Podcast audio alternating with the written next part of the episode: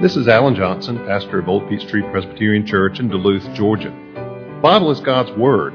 It describes itself as living and active, sharper than any two edged sword. Therefore, any encounter with the Bible is a momentous thing because it never leaves us unchanged. My prayer for you as you hear this message is that the Holy Spirit will use it in your life to inform your mind, to feed your soul, and to help you grow in your faith in Christ.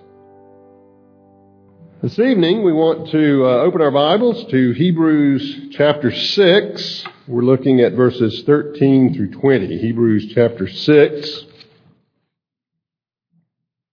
Hear the word of the Lord. Hebrews chapter 6, beginning in verse 13. For when God made a promise to Abraham, since he had no one greater by whom to swear, he swore by himself saying, Surely I will bless you and multiply you. And thus Abraham, having patiently waited, obtained the promise. For people swear by something greater than themselves, and in all their disputes, an oath is final for confirmation. So when God desired to show more convincingly to the heirs of the promise the unchangeable character of his purpose, he guaranteed it with an oath so that by two unchangeable things in which it is impossible for God to lie, we who have fled for refuge might have strong encouragement to hold fast to the hope set before us. We have this as a sure and steadfast anchor of the soul, a hope that enters into the inner place behind the curtain where Jesus has gone as a forerunner on our behalf, having become a high priest forever after the order of Melchizedek. Let's pray. Father, we thank you for the scriptures and pray this evening as we study them that you would give us clear minds to uh, think about this passage together. We ask it in Jesus' name. Amen. This passage follows on the heel of a couple of passages we've looked at that are very closely linked together over the last uh, couple of times we've been together on Sunday night. In one of them, uh, the first of them, the writer to the Hebrews takes his readers to task for their immaturity, uh, for the not only the, the lack of progress that they have made, but apparently having lost what progress they had made. Uh, he says back in, in verse 12, For though by this time you ought to be teachers, you need someone to teach you again the basic principles of the oracles of God. You need milk, not solid food.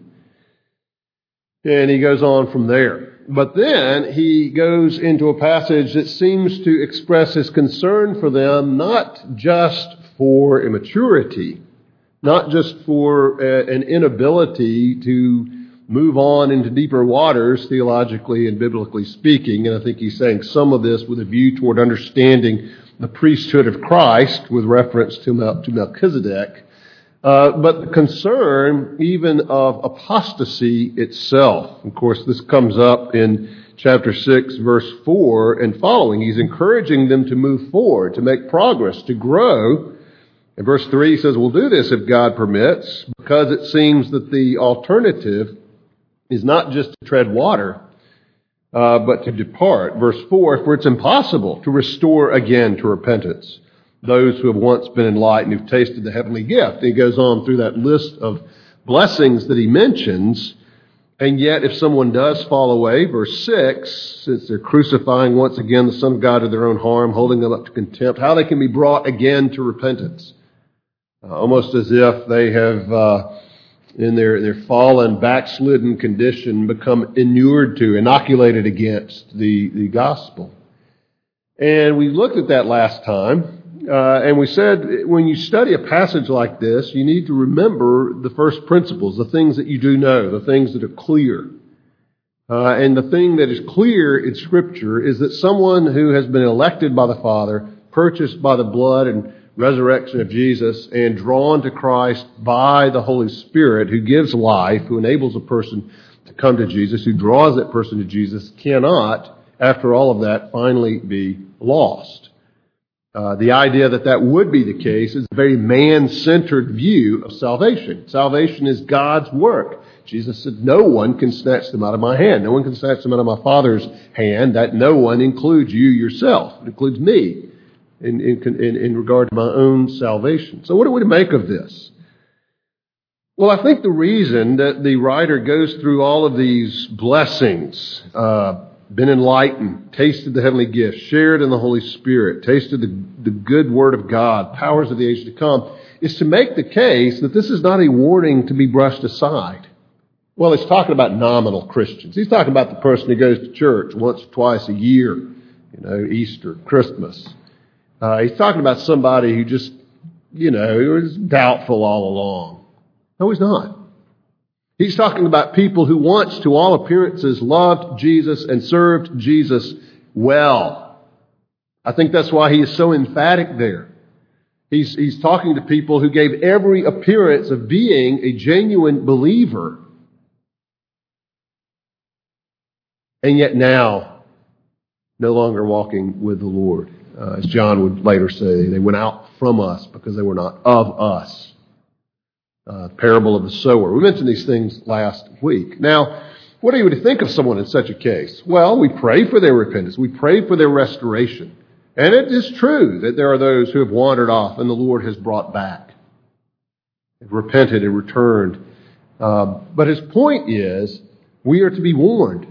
And in fact, as he goes on to say, uh, he expects better things in the case of those who are his readers because of what he's seen in their lives, because God is not unjust so as to, uh, as he says, overlook your work and the love that you showed for his sake in serving the saints. But, he says, we want you to show the same earnestness to the end.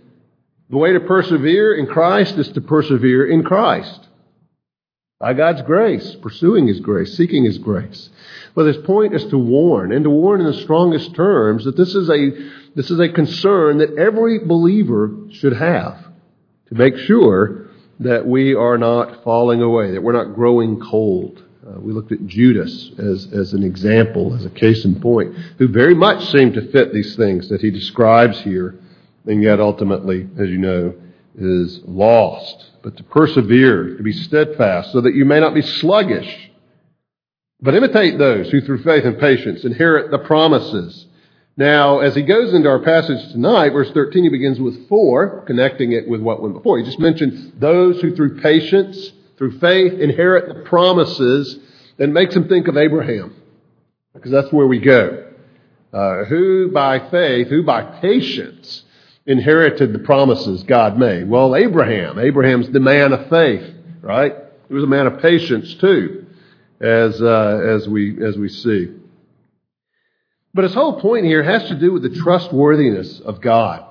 He's challenging them in their immaturity. He's warning them against apostasy. And he brings us back to God who is faithful, God who is trustworthy. Especially in those times when it may seem that life is hard, as difficult as it was perhaps for his readers at different times. That God can be relied upon, that he's not pulling some con game on us, but we can trust him and he gives us three reasons here that God is worthy of our trust. Why we should persevere following Jesus. Because God is worthy of our trust. One, because of the promise that he's made. Look at verse 13. Uh, 12 ends by his saying, Those through faith and patience inherit the promises.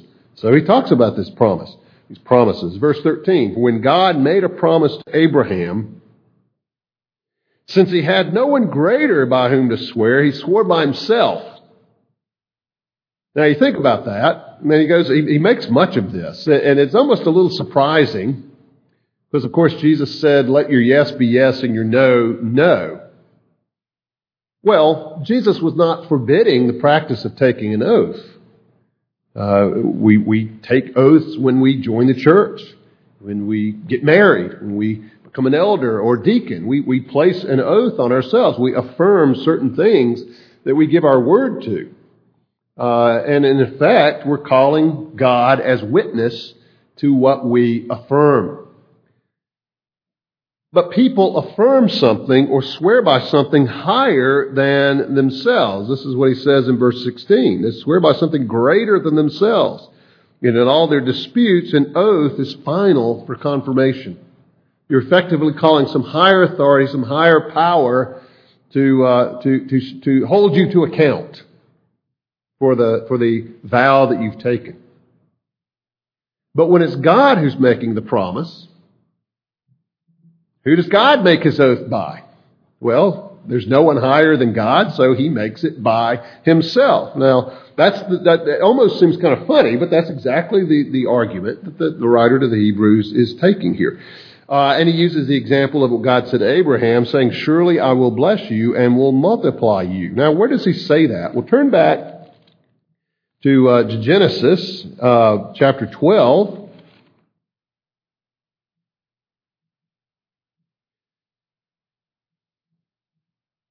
Genesis chapter 12, verse 2. Of course, 1 and 2, this, uh, this in 3 is a familiar passage of this promise. By the way, in the men's Bible study, uh, studying uh, this passage just uh, last week, he, he makes the case that, in, a sense, the rest of the Bible is an exposition of the fulfillment of verses 1, 2, and 3 of Genesis 12. Almost as if the rest of the Bible is, a, is, is the outworking of Genesis 12, 1 through 3 as its text. And it is. I mean, because you have in seed form in these three verses everything that God would do through the rest of Scripture. The rest of Scripture is a description of the fulfilling of these promises that the Lord makes to Abraham. The Lord said to Abram, Go from your country and your kindred, your father's house, to the land I will show you, and I will make of you a great nation, and I will bless you and make your name great, so that you will be a blessing. I'll bless those who bless you. Him who dishonors you I will curse, and in you all the families of the earth shall be blessed. And it's true. The rest of the scriptures are the story of God's fulfilling those promises that he makes to Abraham in, in those uh, few verses. Now you turn over to chapter 15, verse 5. Another promise. The Lord uh, in verse 4 says, This man, Ishmael, shall not be your heir. Your very own son shall be your heir. And he brought him outside and said, Look toward heaven Number the stars if you are able to number them. And he said to him, So shall your offspring be. And Abraham believed the Lord, and he, that is the Lord, counted it to him as righteousness. Now, turn over a few more pages to Genesis chapter 22, verses 15 following. 22, of course, is the passage where the Lord calls Abraham to sacrifice Isaac. He's finally born. Abraham waits 25 years patience, inherits the promise, then God inexplicably threatens to take the promise away. You sacrifice your son Isaac. And uh, you know what happens. He's willing to do that. Uh, as Hebrews says, trusting that God even could raise Isaac from the dead. It's God's problem to fulfill this promise, not Abraham's. Abraham is to do as the Lord instructs. Uh, and in fact, God supplies a substitute in the ram who dies in the place of Isaac so that Isaac and God's people from him might live. But we see in, in chapter 22, verse 15, the angel of the Lord called to Abraham a second time from heaven and said, By myself I have sworn, declares the Lord. Because you've done this and not withheld your son, your only son, I will surely bless you and I will surely multiply your offspring as the stars of heaven and as the sand that is on the seashore, and your offspring shall possess the gate of his enemies, and in your offspring shall all the nations of the earth be blessed, because you have obeyed my voice. And you know uh, how Paul picks up that, those verses in Galatians and explains that uh, that seed or that offspring is Christ. But our point for the purpose of the writer of Hebrews is, uh, is verse 16. The Lord says, By myself I have sworn. God says, I, I swear by myself. Because there's no one higher for him to swear by, to take this oath by. And so that's what he says. And thus Abraham, verse 15, this is back in Hebrews 6.15, thus Abraham, having patiently waited, obtained the promise. Verse 17, when God desired to show more convincingly to the heirs of the promise the unchangeable character of his purpose, he guaranteed it with an oath. God is worthy of our trust because of the promises that he's made, promises that he has secured by his own character, by himself. God, there's no higher authority. God is sworn by himself, so we can count on his word. Now, he goes on uh, to assure us that not only because of the promise of God, but because of the provision of God that has come to us through what he has promised. That provision we find in verses 18 and 19. Guaranteed it with an oath so that by two unchangeable things in which it is impossible for God to lie, we, who have fled for refuge, might have strong encouragement to hold fast to the hope set before us we have this as a sure and steadfast anchor of the soul. What is the provision of God for us? Well, one is, is consolation, this encouragement, another way to translate it, encouragement, consolation, uh, that God has provided for us by His Word and by His oath, by swearing by Himself.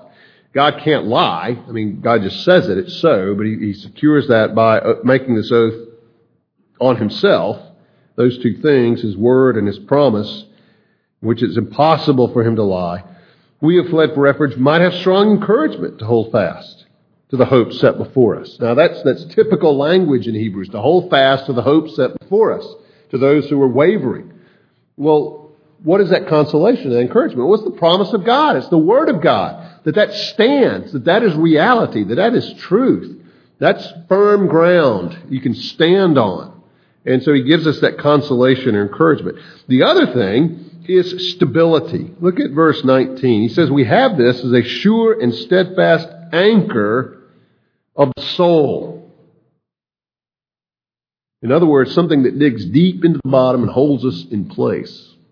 I remember uh, growing up not too far from the Gulf Coast, we often go out fishing. Um, different places we might anchor. I remember a couple times spending the night out on the Gulf one time tied up to an oil rig, which thankfully didn't blow up that night. Although it was very loud and light, well lit and noisy. Um, but I, I remember being anchored off Horn Island. You don't sleep well. My you know, dad was up periodically checking the anchor to make sure we weren't drifting onto the beach or something. Um, or just you know putting an anchor out to fish. You want to you want to feel it, and if that line goes really tight, uh, you know that anchor has dug in. If you feel it vibrating and bumping as the anchor drags across the bottom, then you need to try again.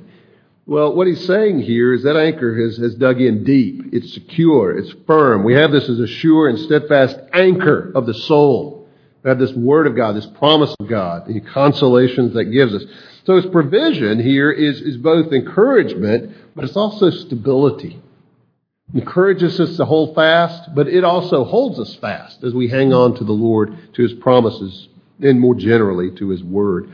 Of the promise that he's made, because of the provision he's given us through that promise, but then also uh, because of the priest that he has given to us. Look at chapter uh, uh verse 19, the end of the verse.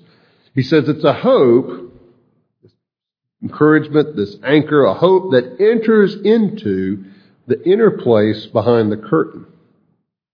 What on earth is that? Where Jesus has gone as a forerunner on our behalf. Well, it's a reference there at the end of verse 19 back to Leviticus 16 with the practice of the Day of Atonement, Yom Kippur, Day of Atonement once a year, where the high priest would go in to the Holy of Holies, sprinkle blood on the mercy seat, the lid, the covering of the, the Ark of the Covenant, symbolizing the presence of God. Sacrificing the animals, the one that, that would die, uh, the blood is shed, and the other, the scapegoat that's released, signifying the, the carrying away of sins. And this would happen just once a year. But that was what he's referring to. Uh, a hope that enters, as that priest does, into the inner place behind the curtain. What's behind the curtain? Presence of God. At least symbolized by the Ark of the Covenant and then later in the temple. Where Jesus has gone as a forerunner on our behalf. Uh, Jesus himself, of course, is the great high priest who entered uh, into the, the heaven, the holy of holies, not made by hands, and he'll go on to talk about this more, but the actual presence of God, having offered himself, enters on our behalf into the presence of God. But notice even what he says about Jesus. He's the forerunner. Forerunner for whom? Normally, I think forerunner, we think John the Baptist, right, who came as the, the one to prepare the way for Jesus. But he says Jesus has gone as a forerunner on our behalf. Who is Jesus going ahead for? For us. For his people. That one day we will follow him. Uh, and in a sense, we do now, uh, but ultimately we'll follow him into the presence of God by the cleansing and reconciling power of his sacrifice. Having become a high priest forever after the order of Melchizedek, which of course makes this transition then to chapter 7 and Melchizedek, Lord willing, we'll look at that uh, the next time. But the point is here that because of this, this priest that we have who has entered behind the veil, who has gone before us, that we too will go with him into the presence of God. He goes as our intermediary, but the day will come when we too will be with him in the presence of God ultimately always because of his mediation on our behalf. But unlike Israel, who never got to enter into the most holy place, we will. We do, even now, when we gather for prayer, when we meet here for worship. Uh, we enter into that holy of holies in the heavenlies, presence of God, and we will, uh, our souls will at death, our bodies will live in the presence of God in the new heavens and new earth forever. And so God is worthy of our trust because of these promises He's made, sealed by placing an oath on Himself, secured by Himself, and the provision that that gives us, both a strong encouragement to hold fast and this sure and steadfast anchor of the soul in His truth, His promises, but also because of our priest, because of what Jesus has done, because He's gone in as our forerunner. He paves the way for us to be able to enter into the presence of God. And that's good to hear, coming on the heels, as it does, of, uh, uh, of a, a rebuke against immaturity, not growing as much as we should, on the one hand, or on the other hand, the warning against apostasy, his expectation of better things for his readers. But then going back to the fact that immaturity has to do with us and our weakness, certainly apostasy with our sin and rebellion, but drawing us back to recognize that salvation is God's work. It's based on ultimately what God has done, uh, what He has promised, uh, what He has provided for us in His Word, and certainly uh, in the great high priest, the Lord Jesus Christ, that we have. And so ultimately, our confidence is not in what we do to hang in there. It's on God who has taken the initiative, who's promised magnificent things to us that He is going to do, that He will not fail to do for his people. Salvation, as Jonah said, is of the Lord. Let's pray. Father, we pray that you would save us. We thank you for your promises, promises given to Abraham, promises, Lord, because we are his descendants that are given to us, and that we are part of that because we are in Christ Jesus by your grace and through faith. Father, we pray that you would keep us. Lord, as a father has a firm grip on the hand of his toddler, Lord, that you would have a firm grip on us. Father, we pray that what you have begun in us, uh, you would bring to completion. We pray, Father, that the uh, the evidences of grace in our lives are real. They are deeply rooted, that they have their root in a changed heart, a heart changed by your power, by your Spirit. We thank you, Father, for your promises. Thank you for the encouragement and the anchor they are for us. Above all, Lord, thank you for Jesus, our high priest, and we pray in his name. Amen.